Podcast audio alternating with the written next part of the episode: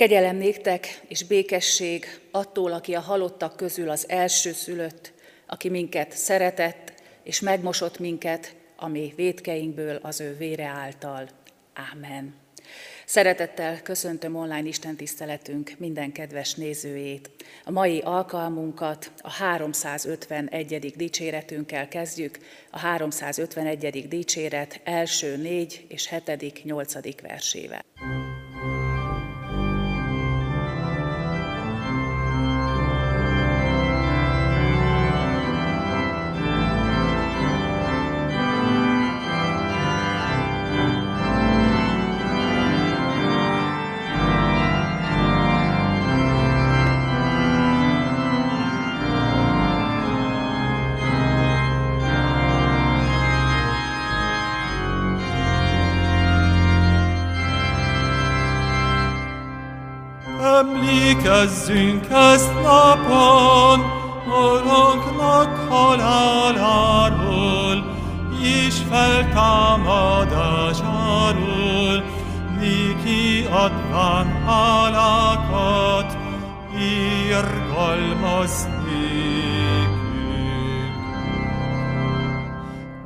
A Krisztus feltámadhat, nékünk üdvességünkre, és feltámadásával nékünk hoza életet, irgalmaz nékünk.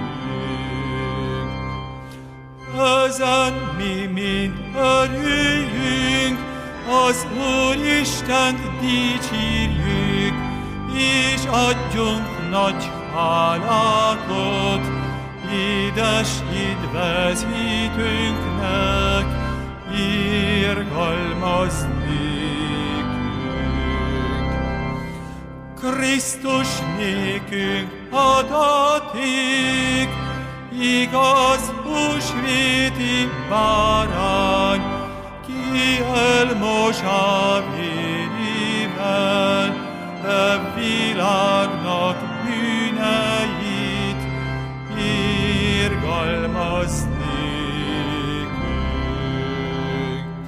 Adja te szent lelkedet, hogy ezeket hihessük, és valhassuk örökké mindeneknek elhűtte, irgalmaz nékünk.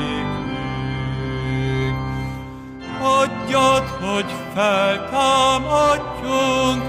mi is minden bűnünkből, és járhassunk előtted, új életben örökké, irgalmaz nékünk.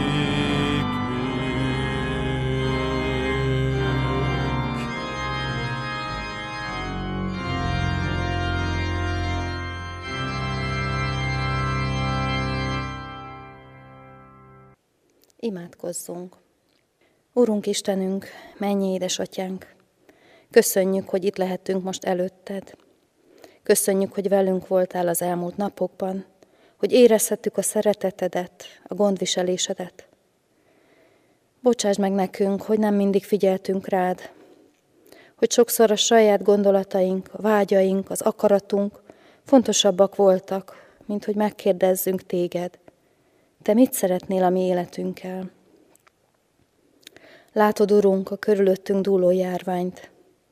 Hiszük, hogy Te ebből a nehéz helyzetből is jót tudsz, és akarsz kihozni számunkra. Bocsásd meg, hogy a nagyvilág zajában nem hallottuk meg a Te csendes, békét adó szavadat. De köszönjük, hogy most hívsz bennünket, hogy indítottad a lelkünket, hogy veled legyünk, hogy rád figyeljünk, mert Te szeretnél szólni hozzánk. Áldj meg kérlek bennünket, Szentlélek Isten, hogy elcsendesedhessünk, hogy rád figyelhessünk, hogy meghallhassuk, mit szeretnél üzenni számunkra ezen a mai Isten tiszteleten. Amen. Végül pedig megjelent magának a tizenegynek is, amikor asztalnál ültek, és szemükre vetette hitetlenségüket, kemény szívűségüket, hogy nem hittek azoknak, akik látták őt, miután feltámadt. Ezután így szólt hozzájuk, menjetek el szerte az egész világba, hirdessétek az evangéliumot minden teremtménynek. Aki hisz és megkeresztelkedik, üdvözül, aki pedig nem hisz, elkárhozik. Azokat pedig, akik hisznek, ezek a jelek követik. Az én nevemben ördögöket üznek ki. Új nyelveken szólnak. Kígyókat vesznek a kezükbe, és ha valami halálosat isznak, nem árt az nekik. Betegre teszik rá a kezüket, és azok meggyógyulnak. Kedves testvérek, az igét Márk evangéliumából hallottuk, Márk evangéliumának a 16. részéből, a 14-től a 18. versig. Míg Lukácsnál egy kerek történetet olvashatunk az Emmausi tanítványoknak a feltámadott Jézussal való találkozásáról, Jánosnál Magdalai Mária találkozásáról, addig Márknál csak egy-egy rövid utalást találunk ezekre az eseményekre. Mindkét utalásnál hangsúlyos, hogy amikor a főszereplők elmesélik a többieknek, hogy mi történt velük, azok nem hisznek nekik. Innen indul a mai textusunk. Jézus megjelenik a tizenegynek, és szemükre veti a hitetlenségüket, a kemény szívűséget. Ő maga többször megpróbálta felkészíteni a tanítványokat arra, ami történni fog. Többször elmondta, hogy az fog történni, aminek történnie kell. Márk evangéliumának a tizedik részében például így olvashatjuk, amikor harmadszor jelenti szenvedéseit. Mikor pedig a Jeruzsálembe vezető úton mentek, Jézus előttük haladt. Akik vele voltak, álmélkodtak, akik pedig követték, féltek. Ekkor újra maga mellé vette a tizenkettőt, és beszélni kezdett nekik arról, ami vele történni fog. Íme felmegyünk Jeruzsálembe, és az emberfia átadatik a főpapoknak és az írástudóknak. Halára ítélik őt, és átadják a pogányoknak, kigúnyolják és leköpik, megkorbácsolják és megölik, de a harmadik napon feltámad. Azt lehet mondani, hogy az információ megvolt a tanítványoknak. Sőt, nagyon sok olyasmit láttak Jézus mellett, olyasmit tapasztaltak, aminek meg kellett volna erősítenie őket, fogékonyá kellett volna tennie őket a lehetetlenre, a természet felettire. Láttak csodákat, láttak kenyérszaporítást, vizenjárást, tudtak Jairus lányáról, a Naini özvegy fiáról, Lázárról, akik halálból támadtak fel. Láttak lehetetlen gyógyulásokat. Valahogy ezek a megtapasztalt dolgok mégsem kapcsolódtak össze az új információkkal. Jézus előzetes bejelentése a haláláról, a feltámadásáról pedig valahogy különösen nem állt össze a nagypéntekkel és a feltámadást tanúsító beszámolókkal. Jézus megrója tanítványait a hitetlenségükért, a kemény szívűségükért, hiszen ő a maga részéről mindent megtett azért, hogy a tanítványok hihessenek. Ez mégiscsak akkor jött el, amikor feltámadott úrként áll meg előttük. Van az úgy, hogy az ember már jó ideje keres valamit, talán már hétről hétre, hónapról hónapra ott ül a templomban, vagy kívülről tud egy sor bibliai igét, mégis valahogy kívül marad a hallottakon, az olvasottakon. Mindaddig, amíg át nem szakad valamiféle gát, amíg meg nem érezzük az Isten jelenlétét, amíg meg nem születik bennünk az élő Jézussal való kapcsolat, amíg meg nem történik az, hogy Jézus egyszerre csak valahogy otthonossá válik a számunkra. Nem abban az értelemben, hogy csupa komfort és kényelem, inkább, mint ami a részünk, ami hozzánk tartozik, amihez hozzátartozunk, amiben, illetve akiben benne élünk. Könnyű ebből a kapcsolatból, ebből az érzésből kiesni, ha nem állunk meg benne nap mint nap, imádsággal és igeolvasással.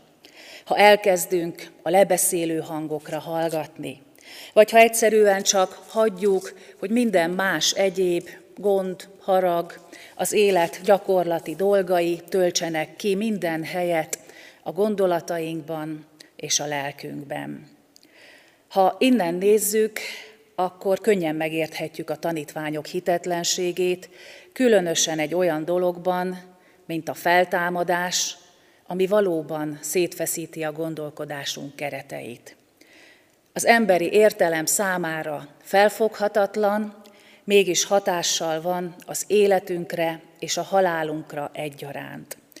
Jézus feltámadása tette lehetővé, hogy most húsvétkor ne csak emlékezhessünk a mi Urunkra, hanem kapcsolatban is lehessünk ő vele.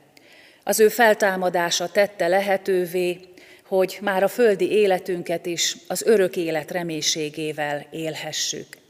Az ő feltámadása tette lehetővé a miénket. A tanítványok néha egészen hitetlennek, kishitűnek bizonyultak. Mégis azt látjuk, hogy Jézus világra szóló feladatot bíz rájuk, és nem csak az akkoriakra, hanem a mindenkoriakra, a mostaniakra, ránk is. A Szentírás nem valami fajta történelemkönyv, ami régi történeteket őriz, hanem a szavai örökérvényűek, a jelenre, sőt a jövőre is érvényesek. Menjetek el szerte az egész világba, hirdessétek az evangéliumot minden teremtménynek. Az apostolok cselekedeteiről írott könyvből megtudhatjuk, hogy hogyan is kezdtek ehhez hozzá a tanítványok. Már akkor sem csak a tizenegy, hanem mások is bekapcsolódtak a missziós munkába. Sőt, olyas valaki is végezte ezt a feltámadott Jézustól kapott feladatot, küldetést, aki nemhogy nem volt Jézus követője, de egyenesen az ellensége volt. A damaszkuszi útján megtérő Pál a nyakába vette a világnak egy szeletét, és hirdetni kezdte az evangéliumot. A tanítványok hirdették, hogy Jézus feltámadt, hogy ő általa nyertünk bűnbocsánatot, általa igazultunk meg. Megtérésre és az ehhez kapcsolódó megkeresztelkedésre hívták az embereket. Milyen érzésekkel olvassuk vajon ma az igénk szavait? Menjetek el szerte az egész világba, hirdessétek az evangéliumot minden teremtménynek.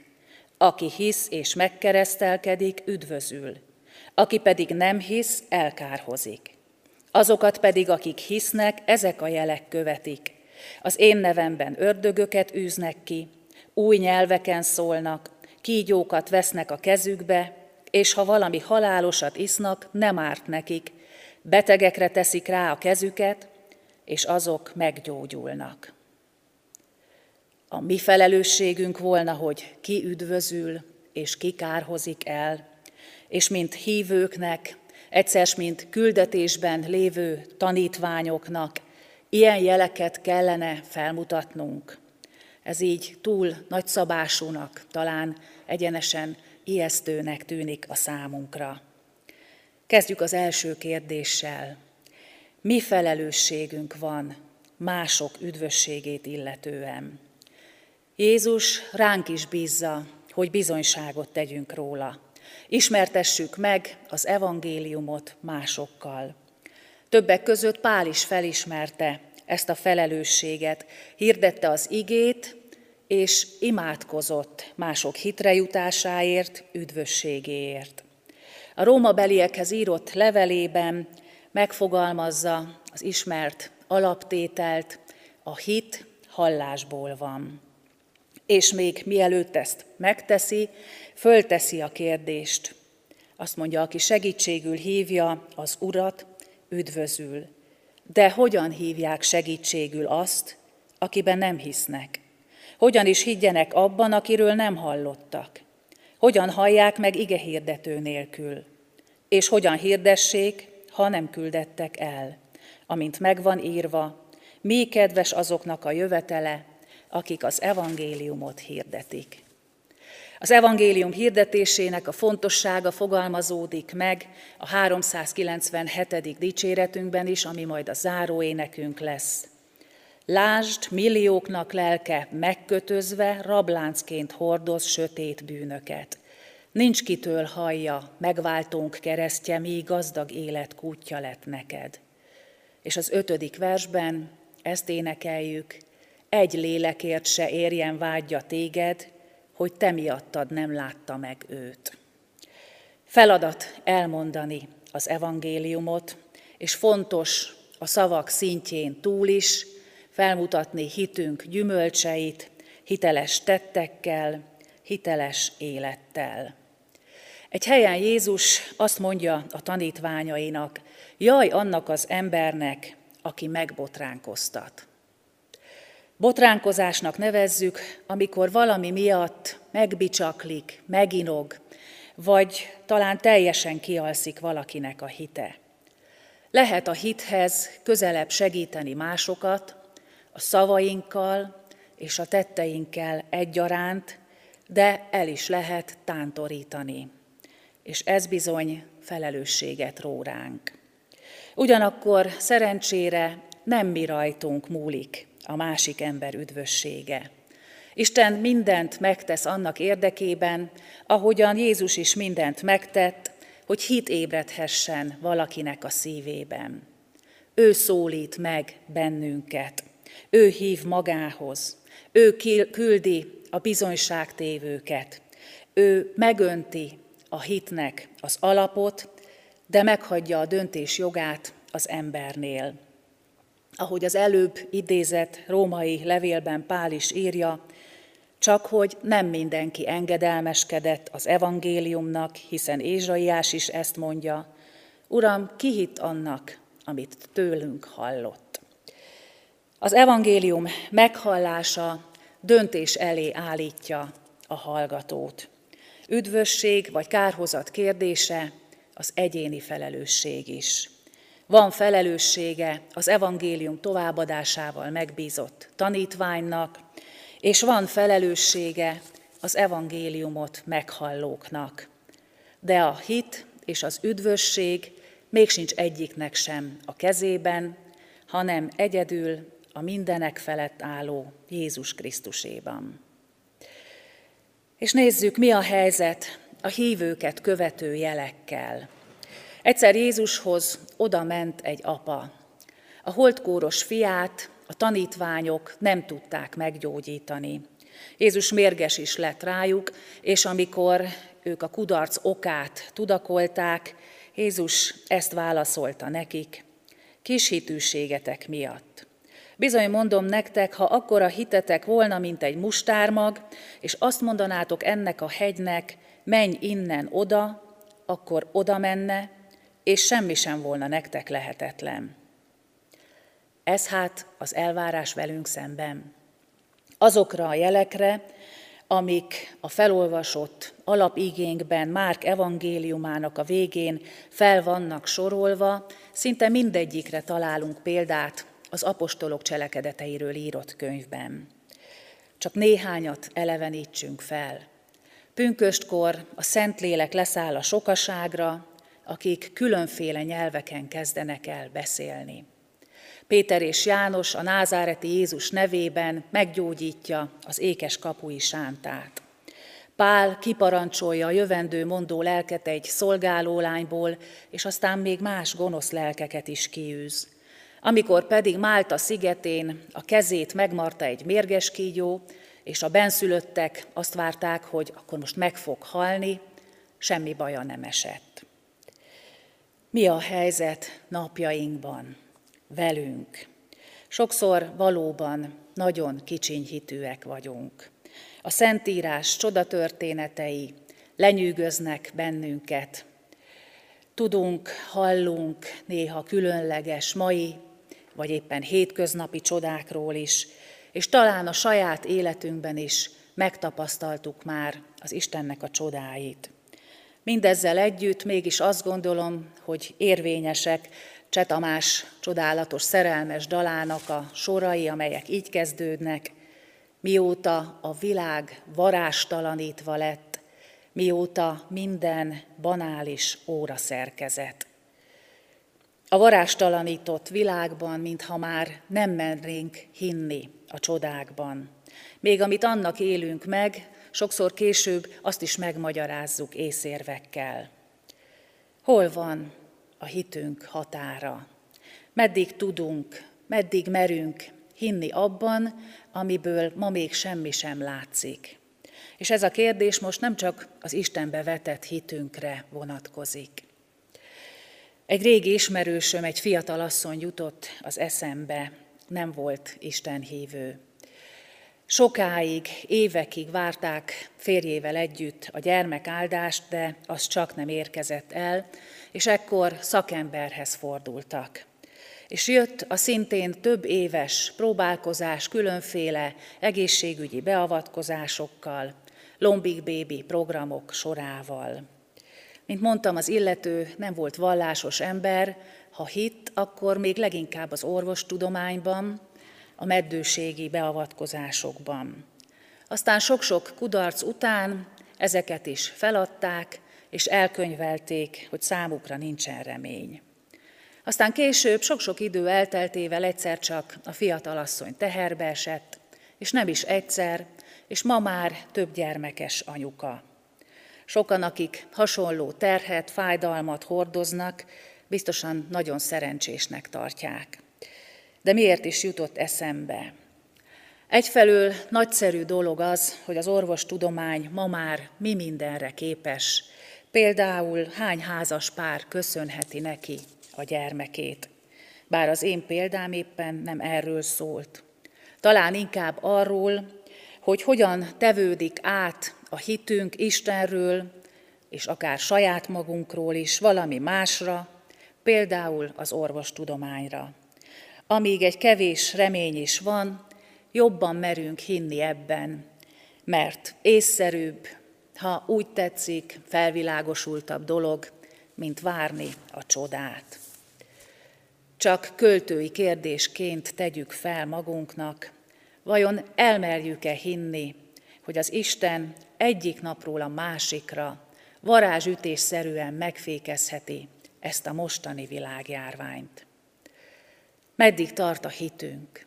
Meddig tart az Istenbe vetett bizodalmunk?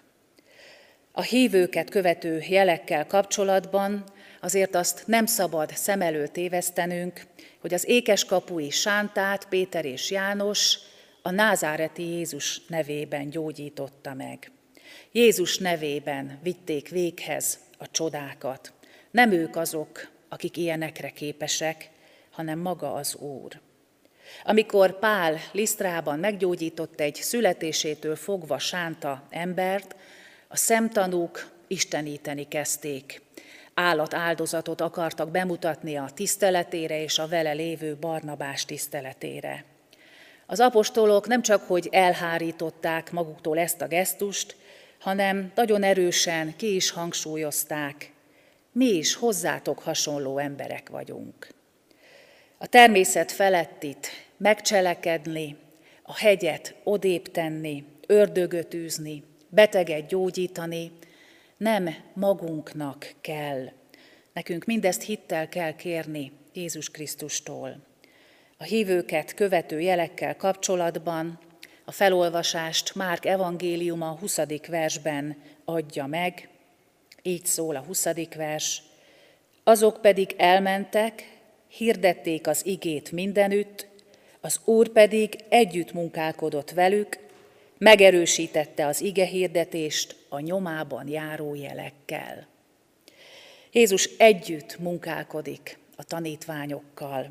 Ő erősíti meg az ige hirdetést, az ő isteni hatalma áll a csodás jelek mögött.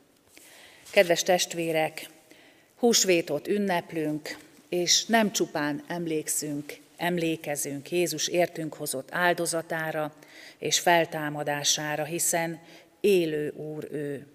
Élő Úr, aki missziói parancsot ad egykori tanítványainak, és azóta is küldi hírnökeit, köztük bennünket is a világba, hogy bizonyságot tegyünk ő róla. Ismeri a mi ingatag hitünket, ismeri a mi gyarlóságainkat, a mi gyengeségeinket, a korlátainkat, és mégis feladatot bíz ránk. Mégis be akar vonni bennünket abba a munkába, amit ebben a világban végez. Rajtunk keresztül is akar munkálkodni. Nem kell mindenkinek neki vágni a világnak, ahogyan Pálapostól tette. Szoktunk erről beszélgetni a Sion nyugdíjas házakban, ahol bizony szép számmal laknak olyanok, akik a kis lakásukat már csak alig-alig hagyják el, vagy éppen el sem hagyják már. Mégis ebben a helyzetben is lehet az ember tanítványi küldetésben. Hirdetheti az ígét a közvetlen környezetének, a családnak, az ismerősöknek, és végezheti az egyik legfontosabb szolgálatot, az imádság szolgálatát. Ez is része a tanítványi küldetésünknek, másokért imádkozni. A héten már többször hallottuk gyülekezetünk elnökségének a felhívását, hogy nagypéntektől kezdve péntekenként tartsunk bőtöt, és imádkozzunk a világjárvány megszűnéséért, a betegekért, az egészségügyi dolgozókért, a gyászoló családokért, kiki otthon a maga csendességében, és mégis együtt a tanítványi közösséggel. A bőjt református fülünknek is ismerős, hiszen most ért véget a nagybőjt ideje. Jézus maga is élt a bőjtel. A hogyan tekintve voltak elvárásai. A bőjt nem lehet valami magamutogató, formális dolog. Nevezhetnénk talán szavak nélküli imádságnak. A Szentírásban több példát olvasunk rá, hogy egyes emberek, vagy egész közösségek, vagy egy egész nép bőjtel és imádsággal fordult Istenhez. Az elnökség felhívásának igei alapja éppen az egyik már említett történetben, a holdkóros fiú történetében van leírva. A kishitű tanítványok, ahogy már elhangzott, nem tudták meggyógyítani. Jézus azonban kiűzi belőle az ördögöt, majd ezt mondja, ez a fajta pedig nem távozik el, csak imádságra és bőjtölésre. Aki indítatást érez, hogy beálljon ebbe a szolgálatba, azt tegye meg. Isten feladatokat, küldetést ad nekünk, mi pedig hittel és bizalommal adhatjuk magunkat ezekhez, mert semmi olyat nem bíz ránk, amire ne tenne bennünket képessé is. Nem a magunk erejére, bölcsességére, kitartására kell támaszkodnunk, hanem tőle kérhetjük és kapjuk meg az erőt, a bölcsességet, a kitartást. Nem magunknak kell világosságot teremteni, hanem Jézus Krisztus világosságát kell tovább sugározni. Hadd lássák meg minél többen, hogy a feltámadott Úr, az ő szent lelke, az ő igéje és az ő tanítványai által jelen van ebben a világban. Ámen. Most hajtsuk meg fejünket, és imádkozzunk.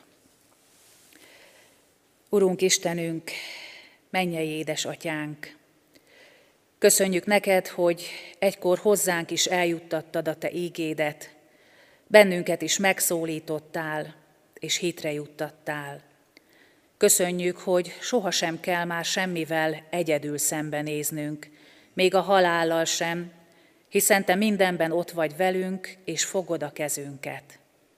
Köszönjük, amit fiadban, Jézusban tettél értünk nagypénteken, és köszönjük a húsvéti feltámadást, ami a miénknek is záloga.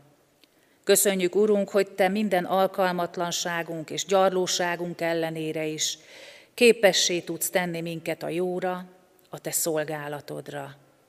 Kérünk, hogy segíts meglátni nap mint nap, észrevenni azokat a helyzeteket, amelyekben rajtunk keresztül akarsz munkálkodni. Imádkozunk most hozzád, Urunk, a betegekért, az orvosokért, ápolókért, azokért, akik a járvány megfékezéséért dolgoznak. Imádkozunk a szomorú szívűekért, a gyászolókért, azokért, akik szeretteik életéért aggódnak ezekben a pillanatokban is. Imádkozunk azokért, akiket kétség vagy félelem szorongat, akiknek nincs mibe kapaszkodni, mert nem ismernek téged. Imádkozunk azokért, akik döntéshelyzetben és döntési pozícióban vannak, akik másokat hivatottak vezetni. Urunk Istenünk, gyógyíts, vigasztalj, támogass, erősíts, adj bölcsességet és hitet kinek-kinek a szüksége szerint. Ámen. Mennyei édesatyánk, áldunk, magasztalunk téged, hogy te nem csak az égben ülsz, hanem gondod van ránk. Áldunk téged, hogy Jézus Krisztus egyszülött fiadat nem sajnáltad értünk áldozni. Köszönjük neked, hogy engedelmes fiad véghez vitte a mi hála áldozatunkat, és megváltott bennünket a pokoltól. Urunk, tégy bennünket hasznos, engedelmes gyermekeiddé, hogy a körülöttünk élők rajtunk keresztül is lássák, hallják, érezzék a Te igédnek a jó ízét. A Te irgalmaddal, kegyelmeddel maradj velünk minden időben, hordoz, segíts, vezess, és tégy bennünket hasznos, engedelmes gyermekeiddé, Jézus Krisztusért, ami megváltónkért. Amen.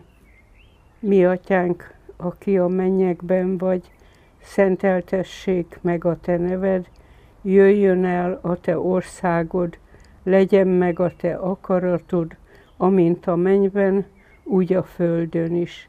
Ami mindennapi kenyerünket ad meg nékünk ma, és bocsásd meg védkeinket, miképpen mi is megbocsátunk az ellenünk védkezőknek. Ne vigy minket kísértésbe, de szabadíts meg a gonosztól, mert tiéd az ország, a hatalom és a dicsőség mindörökké. Amen. Most pedig fogadjuk Isten áldását.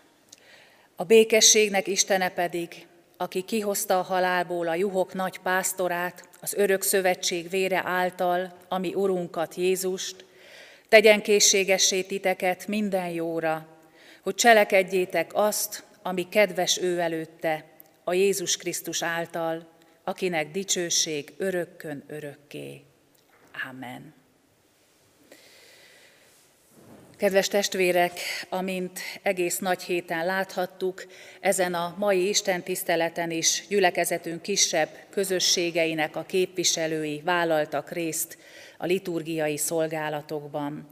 Szeretném megköszönni Molnárné Csitári Krisztinának, a Betlehem kapuja játszóház vezetőjének, és Halasi Gábornak, a Budai utcai Sion nyugdíjasház és gondozási központ vezetőjének a szolgálatát, és szeretném megköszönni Bárdos Zoltánné, Hédi néni imádságát.